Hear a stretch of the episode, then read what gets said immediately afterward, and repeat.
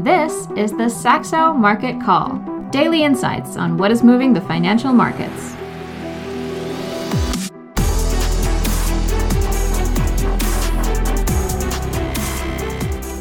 Hello and welcome to the Saxo Market Call. It's Tuesday, 15th of November, 2022, and market's still in a pretty good mood, especially in the Asian session overnight. I suppose uh, mostly about the friendly tone uh, between Xi and Biden. In the summit yesterday, they talked for some three hours. The statement's quite friendly on both sides uh, and chastising uh, Russia for any, and, and, in general, any power from waving the nuclear threat uh, around uh, seemed to show a you know pretty good vibe, I, I, guess you could say. Some people saying, well, this has established a floor on the U.S.-China relationship. There's still lots of broken glass around, and, and the two sides are still carrying around some heavy objects. I thought that was a funny observation I saw on on Twitter from George Magnus, but uh, nonetheless, obviously, it's better than uh, the alternative, which would have been a very unpleasant summit. So that's not what we got. Markets in a great mood out in China. Perhaps some soft Chinese data encouraging the hopes for uh, new stimulus coming online from China. Uh, but we still have this really key uh, resistance we've talked about uh, in place in the S&P 500, for example, as you can see on slide two of the S&P 500 chart. That 4,000 plus area, of course, it's a big round number, but it's also a key retracement of that that big down wave from the sort of, I guess, it's August highs to the October lows. Uh, and then you see the 200 day moving average starting to creep into the picture as well, coming in below 4,100. So that's the first key resistance zone. Peter, you've talked about model based at potentially rising to 4,200 if we get uh, further drops in, uh, in yields here. and yields pretty sideways. There's a lot of headlines and fuss about Brainard, uh, the vice chair of the Fed, coming out with some, some somewhat less uh, hawkish rhetoric. We no big surprise there. She is the dove on the FOMC. Uh, but she's basically just confirming what the forward market is pricing anyway and saying that the Fed uh, should soon consider reducing the pace of hikes.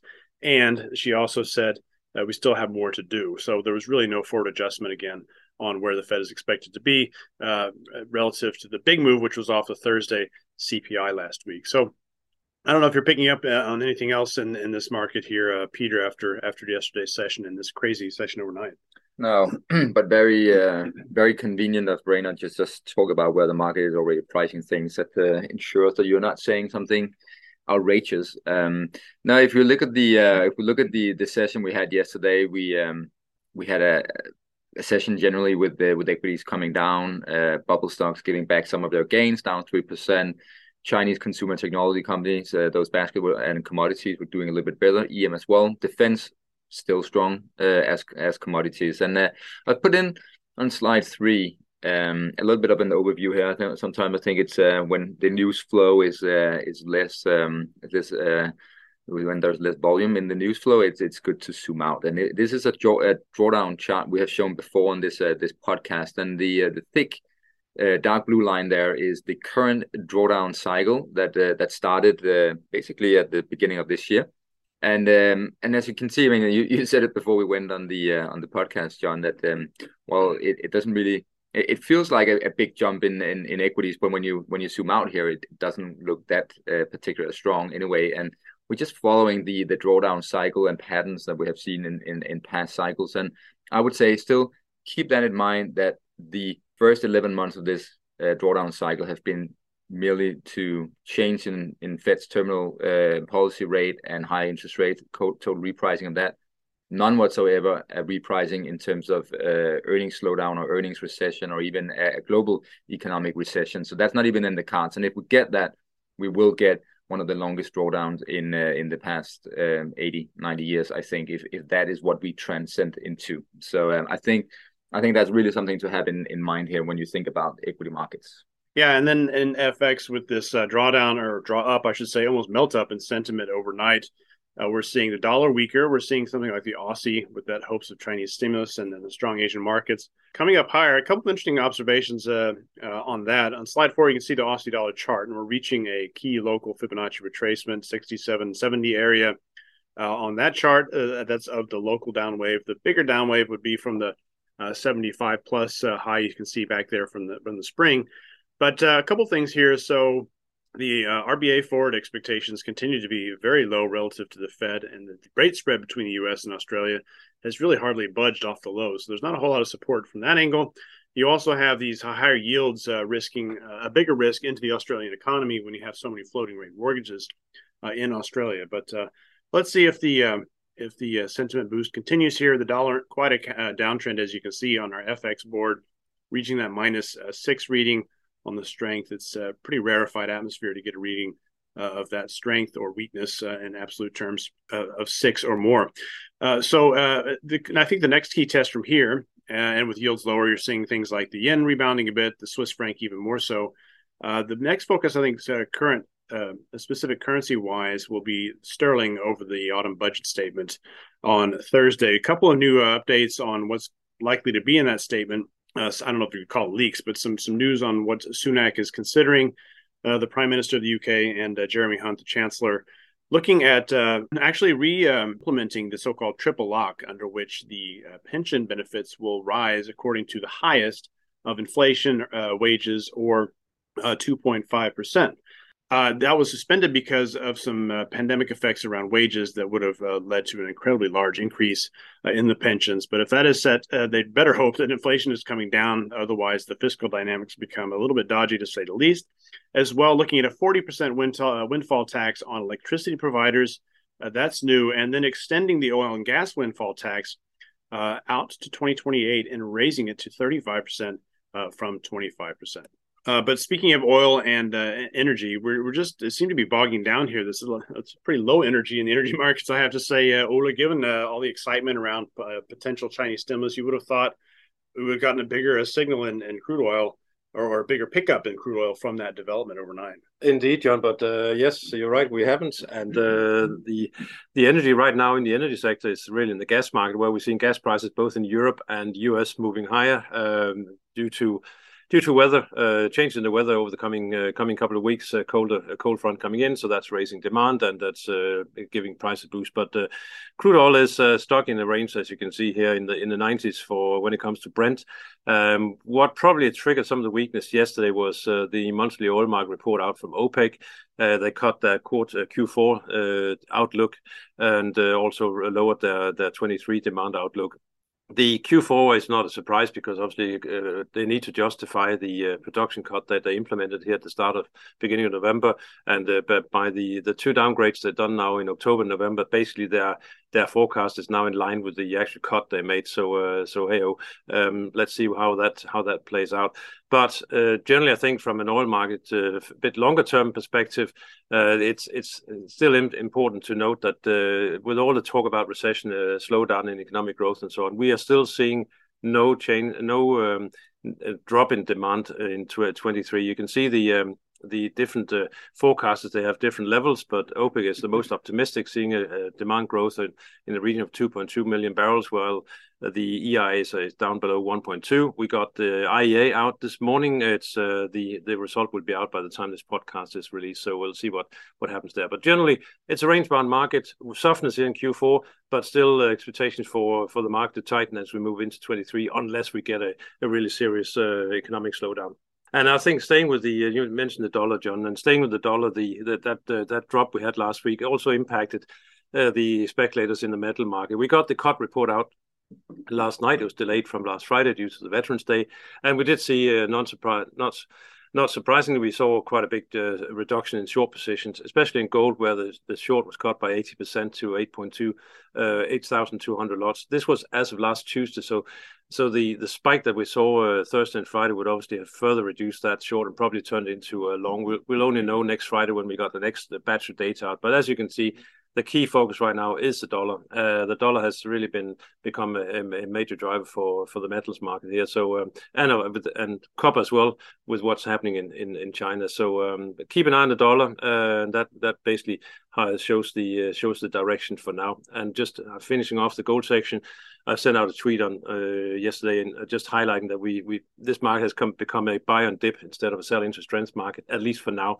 We've had only three shallow corrections uh, since the low at, in early November, and they have been all been followed by strong moves to the upside. So that's the sentiment at least for now. And if I might might as well just finish off the the commodity sector staying with the COT report, one thing is that has been what I find a bit interesting is that the uh, the, the, the short selling interest in wheat continues. Um, Again, on, into, up until last Tuesday, the net short in Chicago wheat jumped to the highest since June 2020. Uh, there is ample supply right now. We're coming out of the harvest seasons across the world. We've still got grains moving out of uh, out of Ukraine. And at the same time, the uh, the the very strong dollar, at least up until now, has also prevented some or has made U.S. wheat less competitive, and that has forced a reduction in the price. But But generally, speculators are geared for for lower prices still, so keep an eye on that. All right, back over to the equity market, uh, Peter. We've got some. Uh, you've got some focus here on some big uh, semi makers, semiconductor makers. Yeah, um, semiconductors definitely in the in the focus today. Uh, Infineon, as we start with the uh, the German semiconductors manufacturer here, beats on their uh, on the, in their fiscal Q4 result, which was out this morning. It it ended on the 30th of September. Um, so they are now officially in a new fiscal year, and but they they beat uh, estimates on both revenue and operating income, but even more importantly, in the outlook, the current uh, fiscal year that will end in September next year, they are putting out a, a, what is called a segment profit margin guidance of 24% versus 22.2 and 15 billion euros of revenue, uh, 15.5 sorry billions in revenue versus 15 billion expected by the market. So uh, very, I haven't seen how it has reacted in uh, in pre-market trading. Uh, sorry, in in initial uh, trading here in Germany, but um, I suspect that the uh, the sentiment is quite good around Infineon. Very strong numbers out there, and then Berkshire Hathaway and Warren Buffett is is slowly warming up. I think this is part of uh, the transition to a new leadership at Berkshire Hathaway. When uh, Warren Buffett and Charlie Munger is not here, uh, you can see that Berkshire Hathaway is slowly increasing its exposure and expanding its footprint in technology. So now they have exposure to Apple, HP, and Snowflake. And today in a filing, they are reporting that they have taken a $4 billion stake in TSMC, which is this uh, Taiwanese uh, semiconductor manufacturer that was sort of invented the whole foundry model where you could uh, mass produce semiconductors with uh, you came with a design. So maybe you went to ARM Holdings, you got a, a specific design for a very special purpose, a chip that you had to to to make for some some type of uh, equipment, and then you would go to TSMC and you would mass produce it in their foundry. Very successful business model and a model that Intel is trying to emulate and copy in the years ahead. And TSMC, maybe this has been uh, uh, one of the reasons as well for Berkshire Hathaway's uh, exposure to TSMC is that they are rapidly expanding their exposure. Uh, manufacturing exposure in in the US. Uh, recently, they announced another fab, as they are called, a, facility for producing these semiconductors. I think in, again in, in Idaho or was it uh, Arizona? When we look ahead, uh, earnings watch today, uh, U.S. earnings, Walmart and Home Depot, both companies are giants in the U.S. consumer sector, and revenue growth is coming down pretty rapidly for both companies. Home Depot is expected to uh, to maintain their operating margins, where Walmart is actually expecting to see a drop of uh, 100 basis point compared to a year ago. So, in any case, I'm, very curious to see how the margins are stacking up for those two companies. And then we have Sea Limited, the previous darling of uh, the equity market. They're expected to see revenue growth of only, and I'm saying only, but 12% uh, compared to 122% annualized growth just a year ago. So, a massive drop in growth there for this Southeast Asia gaming and e-commerce company. Yeah, I have to imagine Walmart, a retailer like that, selling uh, uh, what it sells, 100 basis points is a lot in terms of their yes. margins. Yes. Yeah. Okay. And uh, I'm going to hand over to new leadership. I guess maybe about time at some point. Charlie Munger turns 99 on January 1st. Um, a pretty remarkable uh, story with him and uh, Buffett.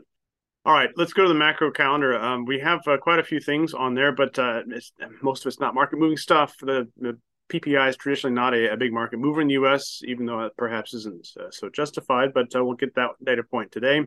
We have a Fed voter for next year out speaking. Fed's Harker and uh, on the board of governors, Barr is out speaking for a Senate panel today.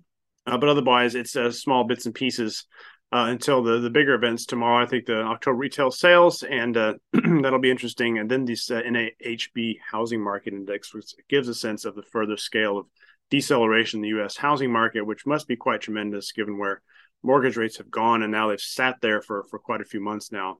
But again, the, the big macro event of the week, for at least for specific currencies, was certainly that UK autumn budget statement and how the market reacts around that looking at the price action in euro sterling, it feels like the market is uh, pretty uh, itchy around this uh, statement and maybe taking an opinion or taking a view on the uh, outlook for sterling, which uh, we're still quite negative on, and but it's just hard to be negative on anything in this environment when you have a, quite a remarkable melt up in sentiment, and that tends to support uh, sterling, at least at the margin. Okay, so I think it's uh, interesting. We're getting into pivotal areas here, both in the dollar and, and some of the key uh, indices uh, looking very overbought. Technically, we've been uh, discussing and, and, some signs of momentum divergence, depending on where you look, and very stretched uh, equity markets technically in Europe. So interesting to see if this can continue. this remarkable melt up in sentiment. We'll see and have a look at where things stand tomorrow with the next Saxo Market Call. Thanks for listening. This has been the Saxo Market Call. For feedback and questions, reach out to us on Twitter at Saxo Market Call or by email marketcall at saxobank.com.